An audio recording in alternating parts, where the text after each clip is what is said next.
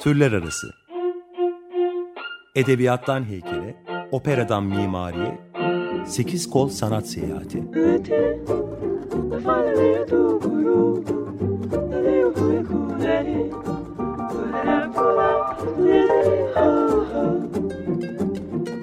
Hazırlayan ve sunan Eraslan Sağlam.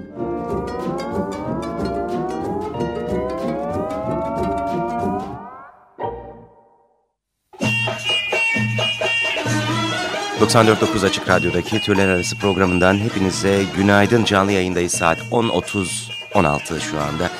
Şükran açıyoruz programımızı Bir Fincan Kahve olsam 1931 yılında bugün doğmuştu sanatçı ve 2011 yılında aramızdan ayrılmıştı.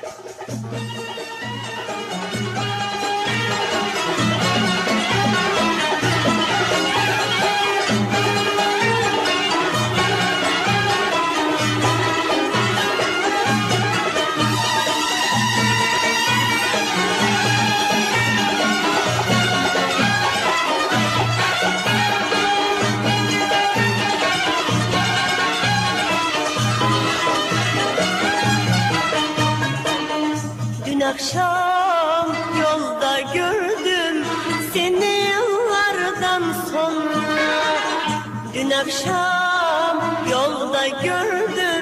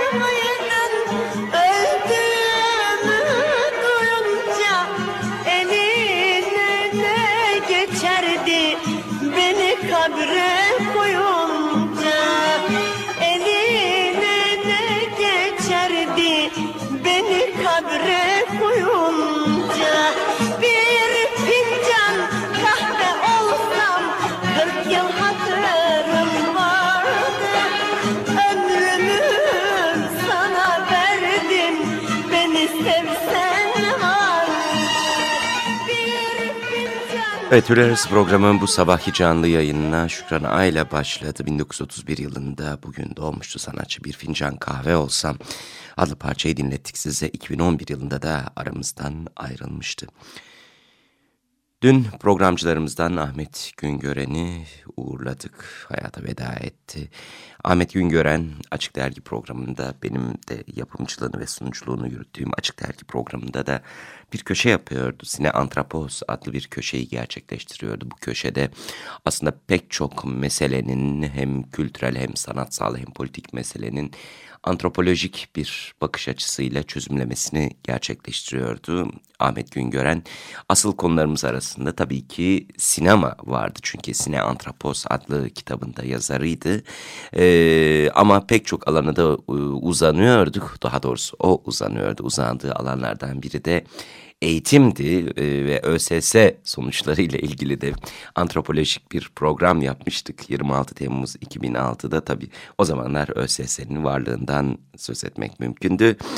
Evet Ahmet Güngören'in anısına onun ardından şimdi bu programı bir kez daha yayınlıyoruz. 26 Temmuz 2006 tarihli Açık Dergi programında yayınlanan Sine Antropos köşesini tekrar yayınlıyoruz. Bu arada sevenlerine, kültür, sanat, edebiyat camiasına da tekrar başsağlığı ve sabır diliyoruz. Sine Antropos Hazırlayan ve sunan Ahmet Güngören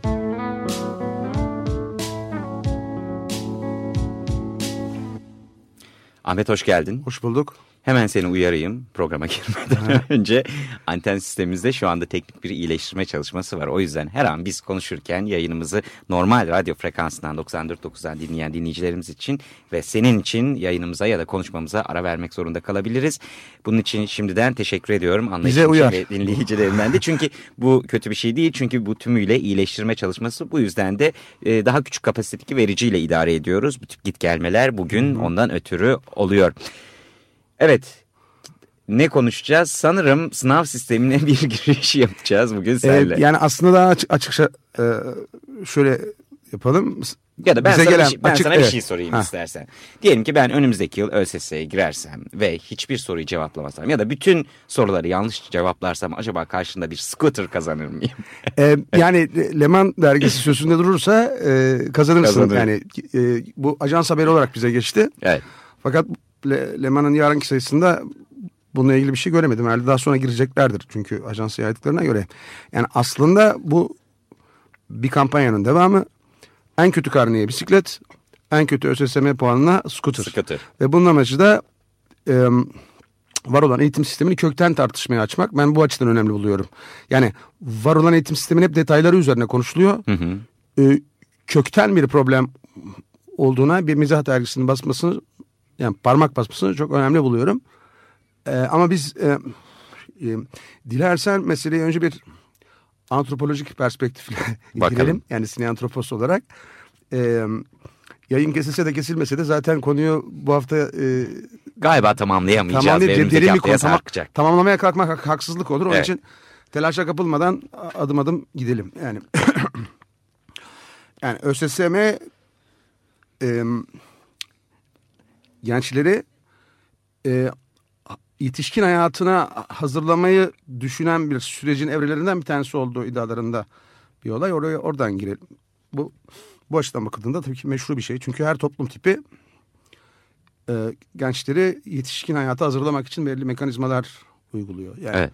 e, mesela ilkel toplumlarda bu eriştirme süreci yani inisiyasyon, initiation süreci denen süreç e, genelde ergenliğe adım atan her iki cinsten çocukları ayrı ayrı e, bir takım yani toplumdan tecrit edip kısa bir süre içinde yani bu aslında birkaç hafta ya da birkaç ay oluyor toplumdan topluma. Yani maksimum benim bildiğim to- topluluklarda kimi e, galiba e, Mubuti'lerde mesela bir, bir sineye yaklaşıyor falan ama böyle 12 sene Erginleşme falan ritüellerinden bahsediyorsun E, değil mi? Erginleşme sürecinin sonu da zaten erginleşme ritüelleri ya da e, törenleri denen törenlerle sonuçlanıyor. Yani e, bu kısa eğitim süreci içerisinde çocuklara e, devam mıyız? Devam. E, gerekli cinsel ve tinsel e, bilgiler aktarılıyor ve bunun sonunda da bir takım törensel sınavlarla ya da testlerle bu süreç kapanıyor. Yani bu trans mesela bu süreçlere bir örnek e, eriştirme bazı topluluklarda e, sünnet töreni acıya, acıya dayanıklılığı test eden bir eriştirme ritüeli. E, bunun detayına girersek başka konuya Evet, gireriz. çünkü oradan ben Yani sana birinci hemen aşama- şamanları sorarım ve Ee, bitmez. şamanları başka bir zaman gireriz. O da bir eriştirme ritüeli ama o e, uzman ihtisas ritüeli. Evet. yani o ihtisas. Bu her o topluluğun her çocuğu ve genci için olan süreçten bahsediyorum ben. Ee, yani ilkel denen toplumlar bunu eriştirme e, süreçleri ve törenleriyle e, çözüyorlar. Geleneksel toplumlar e, genelde e, seçkin bazı kesimler için okullulaşmaya benzer kurumlarla yani e, bu üç tane önemli kesim yani askeri kesim, e, din adamları kesimi ve e, de, devlet yönetici, müstakbel devlet yöneticileri. Yani, yani bunu örneklendirsek bu Osmanlı'da Yeniçeri Ocağı, Enderun Mektebi ve medrese. A- Avrupa'da buna denk düşen olay e, e, yine aslında bu din adamları dediğimiz bilimsel sürece en benzeyen olanı. Yani Avrupa'da bugün üniversite dediğimiz olaylar e, zamanında skolastik düşünceyi çerçevesinde kurulan yapılar. Yani üniversitas daha orta çağda başlıyor. Şimdi asıl bizi ilgilendiren modernite, modernitenin eğitim prensibi ilk defa olarak mecburi okullulaşma. Yani bu aslında en baba, babası Fransa'da 200 yıl yani Fransız devriminin biraz öncesine e, gidiyor. 250 yıl. E, çünkü şu yani artık endüstrileşmenin başladığı, fabrikaların kurulduğu bir dönemde ve kitleselleşme, kitlesel e, bir toplum yapısı yani kabilelerin falan filan çözülmüş olduğu ve e, devam mı? Devam ediyoruz. Kesilmedi yayın rahat rahat Evet. konuşabilirsin. Güzel yani kesilirse de rahat rahat konuşuruz. E, mecburi okullulaşma insanlık tarihinde ta- sadece moderniteye ilişkin bir olay. Yani çünkü şu artık yasaların yönettiği bir toplum. Yasaların ve anayasaların temel prensibi de yasayı bilmemek mazeret sayılmaz. Dolayısıyla da herkese okuma yazmak öğretir ki öğretmek gerekir ki bu kendi içinde tutarlı olsun. Şimdi Avrupa olaya geldiğimizde bu konu içerisinde yani kendi mantığı açısından bütün modern dönem boyunca tutarlılığını koruyor. Yani bugün Avrupa'da bir çocuk işte ilk öğretim, mecburi ilk öğretimden başlayıp orada lisede bildiğimiz bütün Avrupa ülkelerinde e, lisede mecburi eğitimin bir parçası ama ayrışarak meslek liseleri, klasik liseler falan filan diye giderek e, ve liseyi bitiren herkese de yani klasik liseleri bitiren herkese de üniversite opsiyonunu açık tutarak e, kendi içinde tutarlı bir sistem kuruyor. Bizdeki tutar yani bizdeki çok kökten tutarsızlık şurada. Ben başka bir vesileyle de söylemiştim açık radyoda. Yani bir çocuğu 12 yıl boyunca dört duvar arasında tutuyorsun. Ve bu 12 yıl sonucunda yani devletin öğretim sistemlerinde 12 yıl tuttuğun çocuğu devletin üniversitelerine girmesi için 1-2 yıl genel olarak eğitim sistemlerinde bulunmayan özel dershane diye bir yere gitmesi gerekiyor. Yani burada kökten bir tutarsızlık var. İkincisi peki bu 12 yıllık eğitim süreci boyunca ne veriyorsunuz? Yani çünkü mesela Avrupa sisteminde eski Yunan antik sitelerindeki gimnazyum şeyine day- dayalı olan olay e, temel şu lise o ana dek ulaşılmış evrensel genel kültürü veren bir kurumdur. Yani ben üniversitede ders vermiş olduğum için biliyorum ki e, lisede genel anlamda genel kültür denebilecek e, bir şeyi olan, birikimi olan çocukların ya da gençlerin tamamı bunu liseden falan almış dillerdi. Kendi çabalarıyla almışlardı. Yani bu lise denen süreç özellikle hani ilk öğretimi bir yere bıraktık. Lise denen süreç.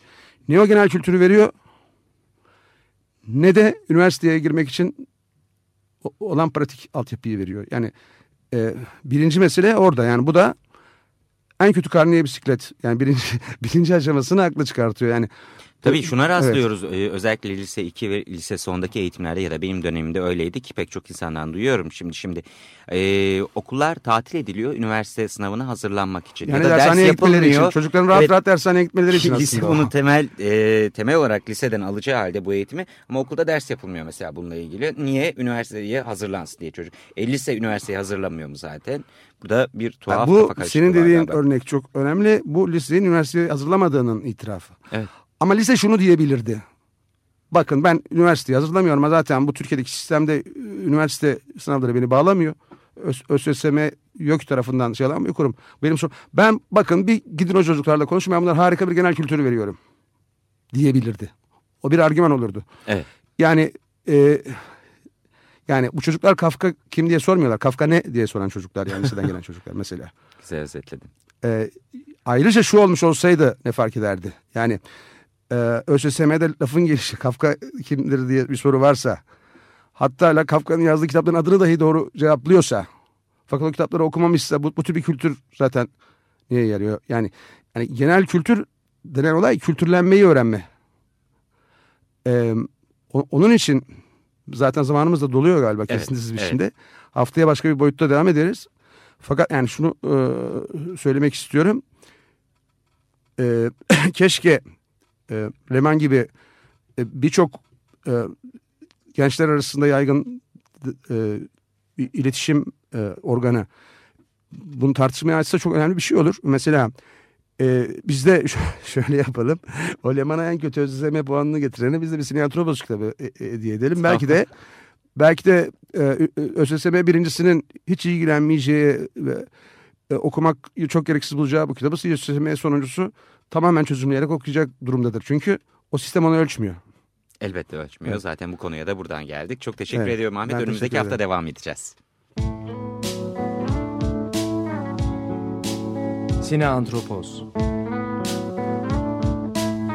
Hazırlayan ve sunan Ahmet Güngören.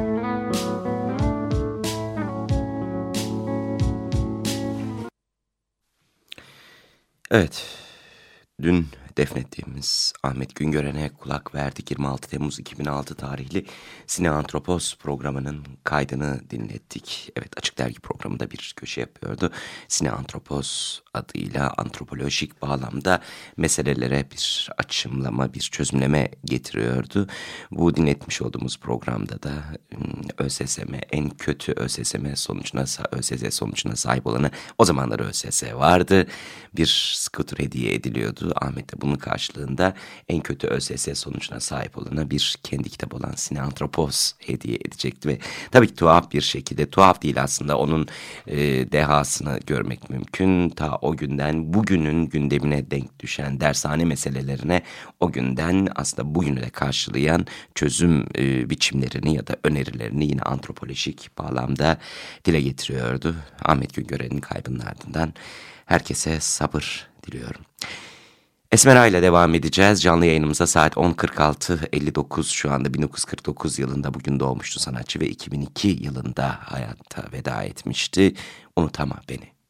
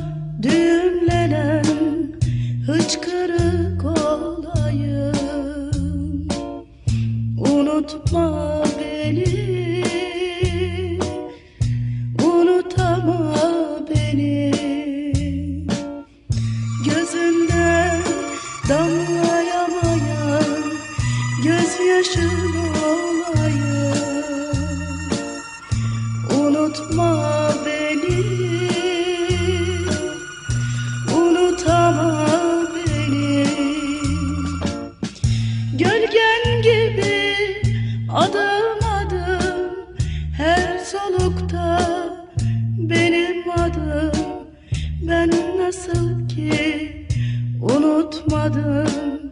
Sen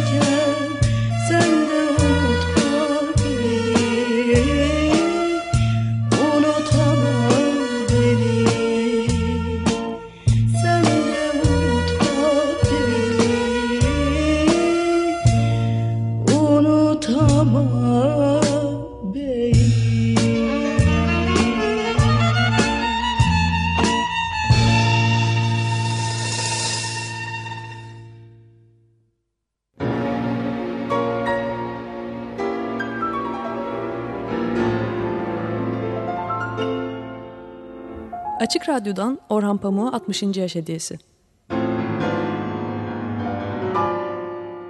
Masumiyet Müzesi.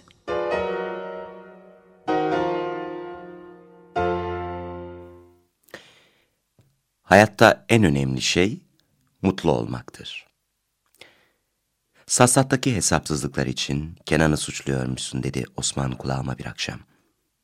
Bazen Berrin ve çocuklarıyla sık sık da tek başına akşamları annemi ziyarete geliyor, üçümüz birlikte yemek yiyorduk. Nereden duydun? Ben duyarım, dedi Osman. Annem içerideydi. O tarafa doğru bir bakış attı. Kendini sosyeteye rezil ettin, bari şirkettekilere mahcup olma, dedi acımasızlıkla. Oysa o da sosyete kelimesinden hiç hoşlanmazdı. Çarşaf işini kaybetmen senin kabahatin, diye ekledi.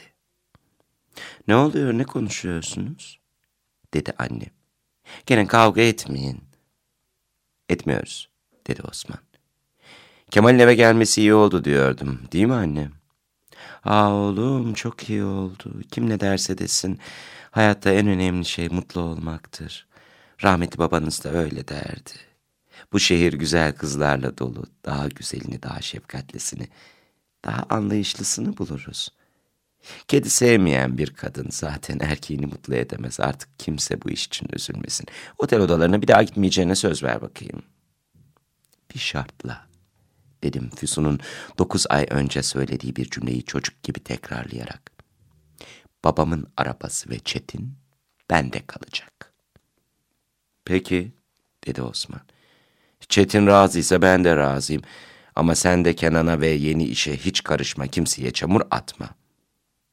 Aranızda herkesin önünde sakın kavga etmeyin, dedi annem. Sibel'den ayrılmam, Nurcihan'dan uzaklaşmama, Nurcihan'dan uzaklaşmam da ona deli gibi aşık olan Mehmet'i çok daha az görmeme yol açmıştı. Saim de her geçen gün onlarla daha sık çıktığı için onu ayrı görüyor, bu arkadaş takımından yavaş yavaş uzaklaşıyordum. Bir ara Piçilmi, Tayfun gibi evli, nişanlı, sözlü olmalarını aldırmadan gece hayatının karanlık yanına ihtiyaç duyan, İstanbul'un en pahalı randevu evlerini alaycılıkla üniversiteli denen biraz bilgili, görgülü kızların takıldığı otel lobilerini bilen arkadaşlarla, eğlencesinden çok, hastalığımı iyileştirir umuduyla birkaç gece çıktım. Ama Füsun'a duyduğum aşk, ruhumun karanlık bir köşesinden bütün kişiliğime yayılmıştı.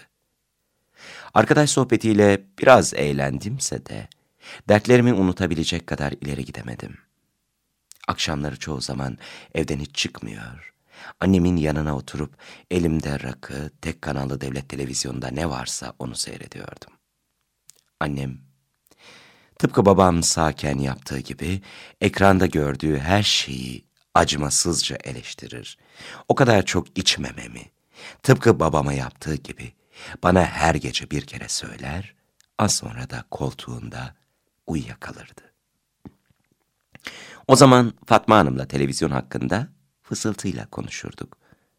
Fatma Hanım'ın Batı filmlerinde gördüğümüz zengin ailelerin hizmetçileri gibi odasında ayrı bir televizyonu yoktu. Dört yıl önce ülkede yayın başlayıp bizim eve bir televizyon alındığından beri Fatma Hanım her gece salonun en uzak noktasındaki bar sandalyesinde artık onun sandalyesiydi. İğreti bir şekilde oturur, duygulu sahnelerde heyecanlanıp başörtüsünün düğümüyle oynayarak uzaktan televizyona bakar, bazen de sohbete katılırdı.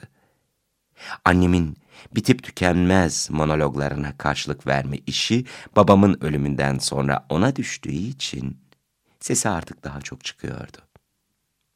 Bir gece annem koltuğunda uyuyakaldıktan sonra Fatma Hanım'la televizyonda naklen yayımlanan buz pateni yarışmasındaki uzun bacaklı Norveçli ve Sovyet güzellerine bütün Türkiye gibi paten kurallarını hiç bilmeden bakarken, onunla annemin durumundan, havaların ısındığından, sokaklardaki siyasi cinayetlerden, her türlü siyasetin kötülüğünden, babamın yanında çalıştıktan sonra Almanya'ya, Duisburg'a göç edip dönerci dükkanı açan oğlundan, aslında hayatın güzel olduğundan, tatlı tatlı söz ediyorduk ki, lafı bana getirdi.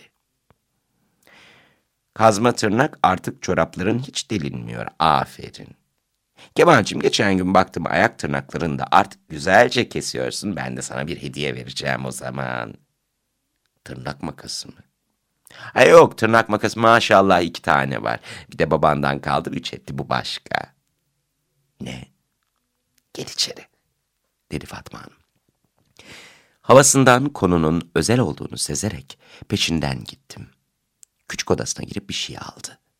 Benim odama girdi, ışığı yaktı Avcunu bir çocuğu eğlendirir gibi açıp bana gülümsedi. Bu ne?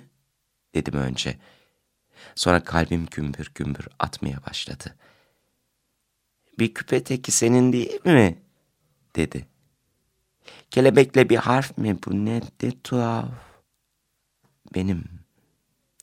Aylar evveldi ceketinin cebinde buldum bunu sana vermek için bir kenara koydum. Ama annen görüp almış. Belli ki rahmetli babanın bir başkasına vereceği öyle bir şey sandı hoşuna gitmedi. Rahmetli babandan sakladığı gülümsedi. Çalıp sakladığı şeylerini koyduğu gizli bir kadife kesesi var oraya koymuş. Babanın ölümünden sonra içindekileri babanın çalışma masasına dizmiş de o zaman gördüm ve senin olduğunu bildiğim için hemen aldım.'' Bir de babanın ceketinden çıkan fotoğraf var ya onu da annen görmeden al bakalım. İyi etmiş miyim? Çok çok iyi etmişsin Fatma Hanım dedim. Çok akıllısın, çok incesin, çok harikasın sen. Küpeyi ve fotoğrafı mutlu bir gülümsemeyle verdi. Fotoğraf, babamın Abdullah'ta yemek yerken gösterdiği ölmüş sevgilisinin fotoğrafıydı. Bir an bu kederli kızda, arkadaki gemilerde ve denizde Füsun'u hatırlatan bir şeyler gördüm. Ertesi gün Ceyda'yı aradım. İki gün sonra gene Maçka'da buluşup Taşlık Parkı'na yürüdük. Saçlarını topuz yapmıştı, şıktı. Halinde yeni anne olmuş kadınlara özgü ışıl ışıl bir mutluluk ve kısacık bir sürede olgunlaşmanın verdiği bir güven gördüm. İki gün boyunca çok da zorlanmadan Füsun'a dört beş tane mektup yazmış.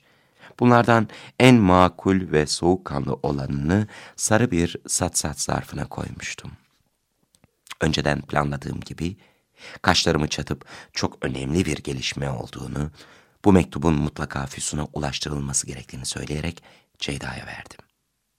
Niyetim mektupta yazdıklarımdan Ceyda'ya hiç söz etmemek ve esrarengiz bir havaya bürünerek onun olayın ciddiyetini kavramasını, mektubu da Füsun'a ulaştırmasını sağlamaktı. Ama Ceyda'nın yüzünde her şeyi doğal karşılayan o kadar makul ve olgun bir ifade vardı ki, kendimi tutamadım ve Füsun'un bana küsmesine yol açan meselenin hallolduğunu ona yolladığım bu haberi işitince Füsun'un da benim gibi çok sevineceğini ve kaybettiğimiz zamanlar için üzülmekten başka artık hiçbir derdimizin kalmayacağını bir müjde vermenin heyecanıyla Ceyda'ya anlattım. Çocuğunu emzirmeye koşan Ceyda ile vedalaşırken Füsun'la bizim de evlenir evlenmez bir çocuk yapacağımızı, çocuklarımızın arkadaş olacağını, bu sıkıntılı günlerimizi de baldan tatlı aşk hatıraları olarak hep birlikte gülüşerek hatırlayacağımızı söyledim. Çocuğunun adını sordum. Ömer dedi Ceyda. Bebeğine gururla baktı. Ama hayat hiç istediğimiz gibi olmuyor Kemal Bey. Haftalarca Füsun'dan bir cevap çıkmayınca sık sık Ceyda'nın bu sözünü hatırladım. Ama Füsun'un bu defa mektubuma mutlaka cevap vereceğinden emindim. Ceyda nişanın bozulduğunu Füsun'un bildiğini doğrulamıştı. Füsun'a mektupta düşen küpesinin rahmetli babamın kutusundan çıktığını, babamın diğer küpeleri ve üç tekerlekli bisikletle birlikte ona küpesini getirmek istediğimi yazmıştım. Daha önceden de planladığımız gibi o, annesi babası ve ben hep birlikte bir akşam yemeğimiz için artık vakit gelmişti. Mayıs ortasında, yoğun bir gün, Taşra'da, yazıhanede taşra bayilerinden gelen ve pek çoğu elle yazılmış dostluk, teşekkür, şikayet, gönül alma ve tehdit mektuplarını harfleri sökemediğim için bazılarını zorlanarak okurken, kısacık bir mektubu bir hamlede ve hızlanan kalp atışlarıyla okudum.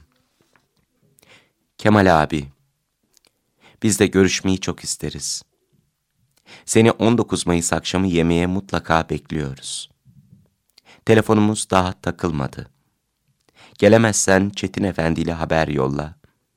Sevgiler, saygılar. Füsun. Adres, dalgıç çıkması, numara 24, Çukurcuma. Mektupta tarih yoktu ama Galatasaray Postanesi'nden 10 Mayıs'ta postalandığını üzerindeki damgadan çıkardım. Davete iki günden fazla vardı. Çukurcuma'daki adrese hemen gitmek geldi içimden ama kendimi tuttum. Sonunda Füsun'la evlenmek, onu kendime geri dönüşsüz şekilde bağlamak istiyorsam, aşırı heyecan göstermemem lazım diye düşündüm. Türler arası Edebiyattan heykele, operadan mimariye, sekiz kol sanat seyahati.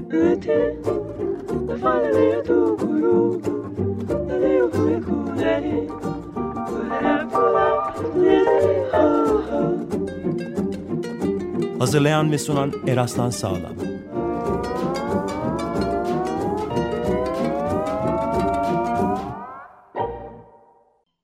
Açık Radyo program destekçisi olun. Bir veya daha fazla programa destek olmak için 212 alan koduyla 343 41 41